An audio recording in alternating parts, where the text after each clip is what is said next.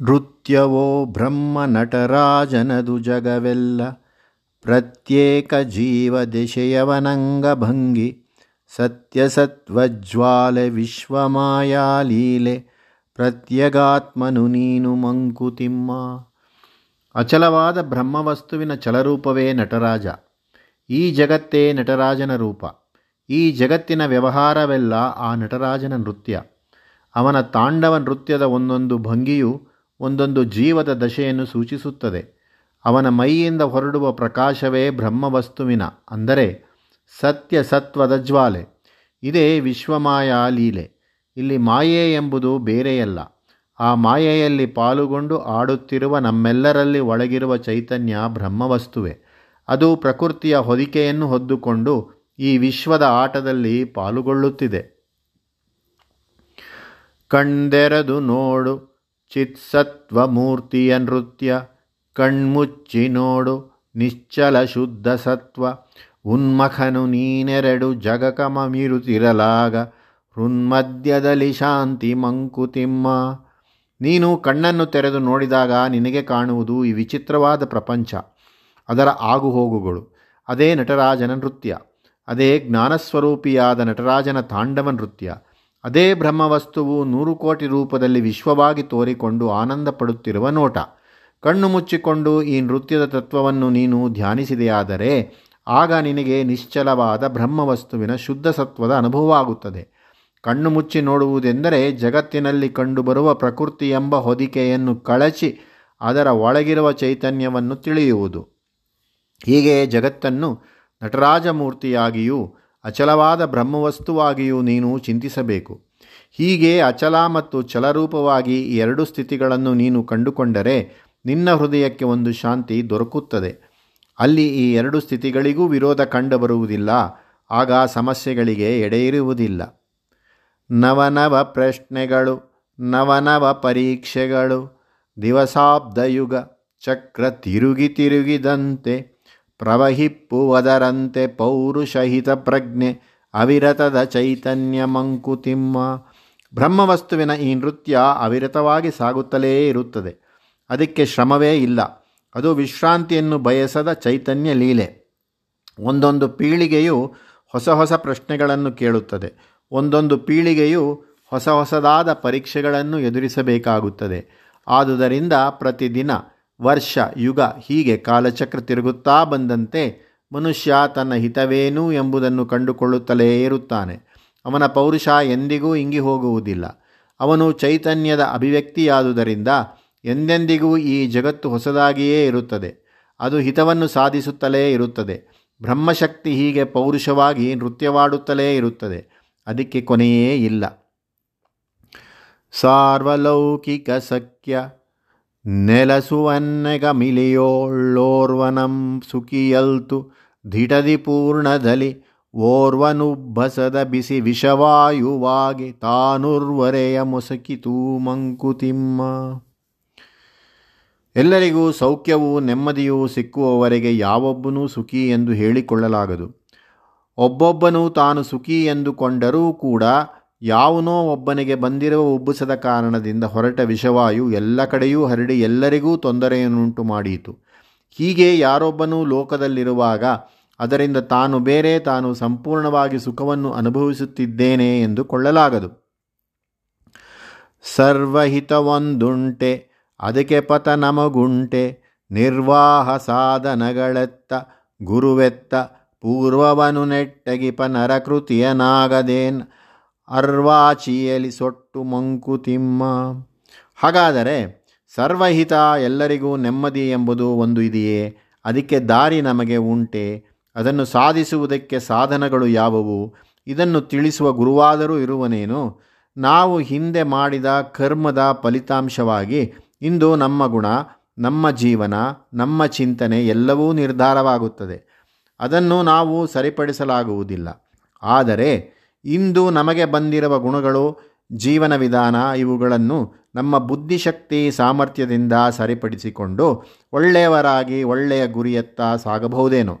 ಈ ಕರ್ಮಗಳ ಫಲವಾಗಿ ಬರುವ ಮುಂದಿನ ಜನ್ಮದಲ್ಲಿ ನಮ್ಮ ಗುಣಗಳ ಸಂಯೋಜನೆ, ಜೀವನ ವಿಧಾನ ಸೊಟ್ಟಗಾಗುವುದಿಲ್ಲ ಎಂಬ ಭರವಸೆ ಏನು? ಆದ್ದರಿಂದ ಹಿತ ಯಾವುದು? ಅದನ್ನು ಸಾಧಿಸುವ ಬಗೆ ಹೇಗೆ ಎಂಬುದನ್ನು ನಿರ್ಧಾರವಾಗಿ ಹೇಳಲು ಬರುವುದಿಲ್ಲ. ಸುಲಭವೇನೆಲ್ಲ ನರಲೋಕಹಿತ ನಿರ್ಧಾರ. ಬಲಕೆ ನೋಲ್ಪರು ಕೆಲರು ಕೆಲರೆಡಕೆ ನೋಲ್ಪರ್. ವಿಲವಿಲನೆ ಚಪಲಿಸುವ ಮನುಜ ಸ್ವಭಾವದಲ್ಲಿ ನೆಲೆಗೊತ್ತು ಹಿತಕೆಲ್ಲಿ ಮಂಕುತಿಮ್ಮ ಆದ್ದರಿಂದ ಎಲ್ಲರಿಗೂ ಒಂದೇ ವಿಧವಾದ ಹಿತ ಇಲ್ಲ ಎಂಬುದನ್ನು ತಿಳಿದುಕೊಳ್ಳಬೇಕು. ಅಂಥ ಸರ್ವಸಾಮಾನ್ಯವಾದ ಹಿತವನ್ನು ಕಂಡುಹಿಡಿಯುವುದು ಸುಲಭದ ಕಾರ್ಯವಲ್ಲ. ತ್ರಿಗುಣಗಳ ವಿಧ ವಿಧವಾದ ಬೆರಕೆಯಿಂದ ಒಬ್ಬೊಬ್ಬನೂ ಒಂದೊಂದು ಬಗೆಯಾಗಿರುತ್ತಾನೆ. ಅವನ ರುಚಿ, ಅವನ ಚಿಂತನೆ, ಅವನ ಆಸೆಗಳು, ಅವನ ಗುರಿಗಳು ಎಲ್ಲವೂ ಬೇರೆ ಬೇರೆಯಾಗಿರುತ್ತದೆ. ಒಬ್ಬನು ಬಲಕ್ಕೆ ನೋಡಿದರೆ ಇನ್ನೊಬ್ಬನು ಎಡಕ್ಕೆ ನೋಡುತ್ತಾನೆ. ಒಬ್ಬನಿಗೆ ಭೋಗ ಬೇಕಾದರೆ ಇನ್ನೊಬ್ಬನಿಗೆ ವಿರಕ್ತಿ ಬೇಕು.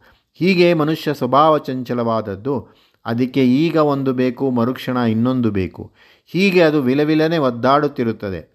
ವ್ಯಕ್ತಿ ಮನುಷ್ಯನ ಸ್ಥಿತಿಯೇ ಹೀಗಾದರೆ ಜನಸಮೂಹದ ಸ್ಥಿತಿಯನ್ನು ಊಹಿಸಿಕೊಳ್ಳಬಹುದು. ಹೀಗೆ ಒಂದು ಗೊತ್ತು ಗುರಿಯಿಲ್ಲದ ಜೀವ ಸಮೂಹಕ್ಕೆ ಒಂದು ಗೊತ್ತಾದ ಹಿತವನ್ನು ನಿರ್ಧರಿಸುವುದಾದರೂ ಹೇಗೆ? ರಾಮಕಾರ್ಮುಕ ಕೃಷ್ಣಯುಕ್ತಿ ಗೌತಮ ಕರುಣೆ, ಭೂಮಿ ಬಾರವನಿಳುಹೆ ಸಾಲದಾಗಿರಲು ಸಾಮಾನ್ಯರೆನಿತು ತಾಂಪೆಣಗಿದೊಡಮೇನಹುದು ಕ್ಷೇಮವೆಂದು ಮೃಗ್ಯ ಮಂಕುತಿಮ್ಮ ಸಾರ್ವಜನಿಕ ಸೌಖ್ಯವನ್ನು ಸರ್ವಜನಹಿತವನ್ನು ಸ್ಥಾಪಿಸುವ ಸಲುವಾಗಿ ದುಷ್ಟ ಶಿಕ್ಷಣ, ಶಿಷ್ಟ ಪರಿಪಾಲನೆಯನ್ನು ಎಷ್ಟೋ ಅವತಾರ ಪುರುಷರು ಮಾಡಿದ್ದಾರೆ. ಕೆಟ್ಟ ಜನರಿಂದ ಭೂಭಾರ ಹೆಚ್ಚಾಗಿರಲು ಅದನ್ನು ದುಷ್ಟ ಸಂಹಾರದಿಂದ ಇಳಿಸಲು ಪ್ರಯತ್ನಪಟ್ಟಿದ್ದಾರೆ. ಹೀಗೆ ರಾಮನ ಬಿಲ್ಲು, ಕೃಷ್ಣನ ಯುಕ್ತಿ, ಗೌತಮ ಬುದ್ಧನ ಕರುಣೆ ಇವೆಲ್ಲವೂ ಸಾರ್ವಲೌಕಿಕ ಸೌಖ್ಯವನ್ನು ಸರ್ವಹಿತವನ್ನು ಸಾಧಿಸಲು ಆಗದೇ ಹೋಗಿರುವಾಗ ಸಾಮಾನ್ಯರಾದ ಜನ ಅದಕ್ಕಾಗಿ ಹೆಣಗಿದರೆ ಏನು ಫಲ? ವ್ಯಕ್ತಿಯ ಕ್ಷೇಮವಾಗಲಿ ಸಾರ್ವಜನಿಕ ಕ್ಷೇಮವಾಗಲಿ, ಅದನ್ನು ಎಂದೆಂದೂ ನಾವು ಹುಡುಕಬೇಕಾದದ್ದೇ. ಸತತ ಮಾರ್ಗಣೆ, ಸಿದ್ಧಿಯಂತಿರಲಿ ಮಾರ್ಗಣೆಯೇ, ಗತಿಮನುಜ ಲೋಕಕ್ಕೆ, ಜಗದ ಜೀವವದು, ಕೃತಕಾಮರೆಲ್ಲರಾದೊಡೆ, ಕೃತ್ಯ ಉಳಿಯುವುದೊಡೆ, ಕತೆ ಮುಗಿಯುವುದಲ ಜಗಕ್ಕೆ ಮಂಕುತಿಮ್ಮ ಮನುಷ್ಯಲೋಕ ಸರ್ವಹಿತದ ಸಿದ್ಧಿಯನ್ನು ಪಡೆಯುವ ಸಾಧ್ಯತೆಯೇ ಇಲ್ಲ. ಅದಕ್ಕಾಗಿ ಸತತವಾಗಿ ಹುಡುಕುತ್ತಿರುವುದೇ ಮನುಷ್ಯ ಲೋಕದ ಗತಿ. ಅದು ಎಂದೆಂದೂ ಅದಕ್ಕಾಗಿ ಹುಡುಕುತ್ತಿರಬೇಕು. ಈ ಮಾರ್ಗಣೆಯೇ, ಈ ಹುಡುಕುವಿಕೆಯೇ ಜಗತ್ತಿನ ಜೀವ. ಅದೇ ಜಗತ್ತಿನ ಸ್ವಾರಸ್ಯ. ಯಾವುದೋ ಒಂದು ಸಿಕ್ಕಿದರೆ ಇನ್ನೊಂದು ಬೇಕು. ಅದು ಸಿಕ್ಕಿದರೆ ಮಗದೊಂದು ಬೇಕು ಎಂದು ಲೋಕ ಯಾವುದರಲ್ಲೂ ತೃಪ್ತಿಯನ್ನು ಪಡೆಯದೆ, ತೃಪ್ತಿಗಾಗಿ ಹುಡುಕುತ್ತಲೇ ಇರುತ್ತದೆ. ಮನುಷ್ಯನು ಕೃತಕಾಮ ಎಂದರೆ ತನಗೆ ಬೇಕಾದುದೆಲ್ಲವೂ ಸಿಕ್ಕಿಬಿಟ್ಟಿತು ಎಂಬ ಸ್ಥಿತಿಗೆ ಬಂದು ಬಿಟ್ಟರೆ ಇನ್ನವನು ಮಾಡುವುದಕ್ಕೆ ಏನು ತಾನೇ ಉಳಿದಿರುತ್ತದೆ? ಮನುಷ್ಯ ಕತೆ ಜಗತ್ತಿನ ಕತೆ ಅಂದಿಗೇ ಮುಗಿದು ಹೋಗಿಬಿಡುವುದಲ್ಲವೇ? ಬ್ರಹ್ಮವಸ್ತುವಿಗೆ ಆಟವನ್ನು ಮುಗಿಸುವುದರಲ್ಲಿ ಇಷ್ಟವಿಲ್ಲ. ಆಟ ನಡೆಯುತ್ತಿರಬೇಕೆಂಬುದೇ ಅದರ ಇಚ್ಛೆ ಎಂದು ತೋರುತ್ತದೆ. ಅದನ್ನು ನಿರ್ಧರಿಸುವವರು ನಾವಲ್ಲ. ಪ್ರಿಯಹಿತಗಳನೇಶ್ವಿಯಂ ಕರ್ಮ ಪರಿಪೋಷೆ ಕ್ರಿಯೆಯ ಪಾರಂಪರ್ಯ ಜನ್ಮಾಂತರೀಯ. ನಿಯತವಿಂತು ಜಗತ್ ಪ್ರವರ್ಧನೆಗೆ ನರತೃಷ್ಣೆ ಜಯಪೂರ್ಣವೆಂದದಕ್ಕೆ ಮಂಕುತಿಮ್ಮ. ಜಗತ್ತು ಮುಂದೆ ಹೋಗಬೇಕಾದರೆ ಅದಕ್ಕೆ ಕಾರಣವಾಗಿ ಇರಬೇಕಾದದ್ದು ನರತೃಷ್ಣೆ, ಮನುಷ್ಯನ ಆಸೆಗಳು ಎಂಬುದೇ ನಿಯಮ. ಆದ್ದರಿಂದ ಆ ಆಸೆಗಳು ಸಂಪೂರ್ಣವಾಗಿ ನೆರವೇರಿಬಿಟ್ಟವು, ಜಯ ಸಿದ್ಧಿಸಿತು ಎಂದಾದರೂ ಹೇಳಲಾದೀತೆ. ಹೀಗೆ ತನಗೆ ಪ್ರಿಯವಾದದ್ದು ಬೇಕು, ಹಿತವಾದದ್ದು ಬೇಕು ಎಂಬುದರ ಹುಡುಕುವಿಕೆಯ ಮನುಷ್ಯನ ಕರ್ಮಗಳನ್ನು ಮಾಡುತ್ತಾನೆ. ಒಳ್ಳೆಯದನ್ನು ಕೆಟ್ಟದ್ದನ್ನೂ ಮಾಡುತ್ತಾನೆ. ನಾನು ನಾನು ಎಂಬ ಭಾವನೆಯಿಂದ ಮಾಡುತ್ತಾನೆ. ಹೀಗೆ ಕರ್ಮಗಳಿಗೆ ಪೋಷಣೆ ಸಿಕ್ಕಿ ಅದರಿಂದ ಅವನು ಜನ್ಮಾಂತರದಲ್ಲಿ ಆ ಕರ್ಮದ ಫಲವನ್ನು ಅನುಭವಿಸುತ್ತಾನೆ. ಹೀಗೆ ಅವನು ಮಾಡುವ ಕೆಲಸಗಳು ಪರಂಪರೆಯಾಗಿ ಬೆಳೆದು ಜಗತ್ವರ್ಧನೆಗೆ ಕಾರಣವಾಗುತ್ತದೆ. ಇಷ್ಟಕ್ಕೂ ಈ ಕಥೆಯನ್ನು ಪ್ರಾರಂಭಿಸಿದ ಬ್ರಹ್ಮವಸ್ತುವಿಗೆ ಇದನ್ನು ಮುಗಿಸಬೇಕೆಂಬ ಚಿಂತೆ ಇರುವಂತೆ ಕಂಡುಬರುವುದಿಲ್ಲ. ತನ್ನ ಲೀಲೆ ಅನಂತವಾಗಿರಬೇಕೆಂಬುದೇ ಅದರ ಉದ್ದೇಶವಾಗಿರಬಹುದು.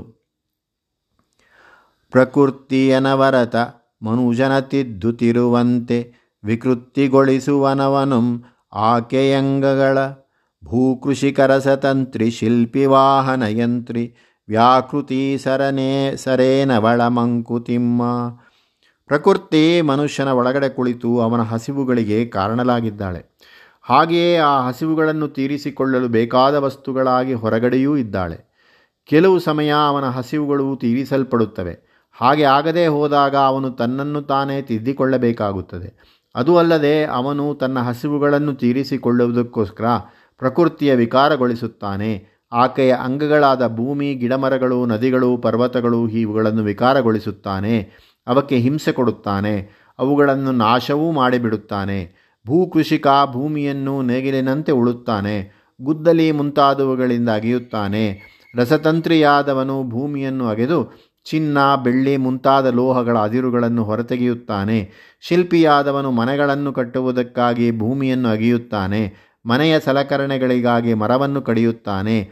ವಾಹನಯಂತ್ರಿಯಾದವನು ಭೂಮಿಯಿಂದ ಅಗೆದು ತಂದ ಲೋಹಗಳಿಂದ ಅಥವಾ ಕಾಡಿನಿಂದ ಕಡಿದು ತಂದ ಮರದಿಂದ ವಾಹನಗಳನ್ನು ಮಾಡಿ ಅದನ್ನು ಭೂಮಿಯ ಮೇಲೆ ಓಡಿಸುತ್ತಾನೆ. ವಾಹನಗಳನ್ನು ಓಡಿಸುವ ಸಲುವಾಗಿ ಭೂಮಿಯನ್ನು ಅಗೆದು ನೇರ ಮಾಡಿ ರಸ್ತೆಗಳನ್ನು ನಿರ್ಮಿಸುತ್ತಾನೆ. ಹೀಗೆ ಮನುಷ್ಯ ಪ್ರಕೃತಿಯನ್ನು ಮಾರ್ಪಡಿಸುವುದಿಲ್ಲವೇನು? ಸೃಷ್ಟಿಚೋದನೆಗಳಿಂ ನರನೊಳಿಷ್ಟುಗಳುದಯ, ವಿಷ್ಟಸಿದ್ಧಿಗೆ ಯಂತ್ರತಂತ್ರಗಳ ಯುಕ್ತಿ ತೃಷ್ಟ್ವಕುಶಲದೆ ಸೃಷ್ಟಿ ವಿಕೃತಿ ಇಂತನ್ಯೋನ್ಯ ಈ ಸೃಷ್ಟರ್ ಪ್ರಕೃತಿ ನರರು ಮಂಕುತಿಮ್ಮ. ಮನುಷ್ಯನಲ್ಲಿ ಉಂಟಾಗುವ ಆಸೆಗಳಿಗೆ ಹಸಿವು ಸೃಷ್ಟಿಯನ್ನು ಮಾಡಿದ ಪ್ರಕೃತಿಯ ಪ್ರಚೋದನೆಯಿಂದ ಉಂಟಾದವು. ಆ ಹಸಿವುಗಳನ್ನು ಪೂರೈಸಿಕೊಳ್ಳಲು ಸಲಕರಣೆಗಳನ್ನು ಒದಗಿಸುವವಳೂ ಪ್ರಕೃತಿಯೇ. ಅದನ್ನು ಮನುಷ್ಯನು ತನ್ನ ಯಂತ್ರಗಳ ಯುಕ್ತಿಯಿಂದ ಸಾಧಿಸಿಕೊಳ್ಳುತ್ತಾನೆ. ಹೀಗೆ ಯಂತ್ರಗಳನ್ನು ರೂಪಿಸುವ ಸಾಧನಗಳನ್ನು ರಚಿಸಿಕೊಳ್ಳುವ ಮೂಲಕ ಅವನು ಸೃಷ್ಟಿಯನ್ನು ವಿಕಾರಗೊಳಿಸಿ ತನಗೆ ಬೇಕಾದದ್ದನ್ನು ಪಡೆದುಕೊಳ್ಳುತ್ತಾನೆ. ಹೀಗೆ ಪ್ರಕೃತಿ ಮತ್ತು ಮನುಷ್ಯ ಅನ್ಯೋನ್ಯ ಸಂಬಂಧ ಉಳ್ಳವರು.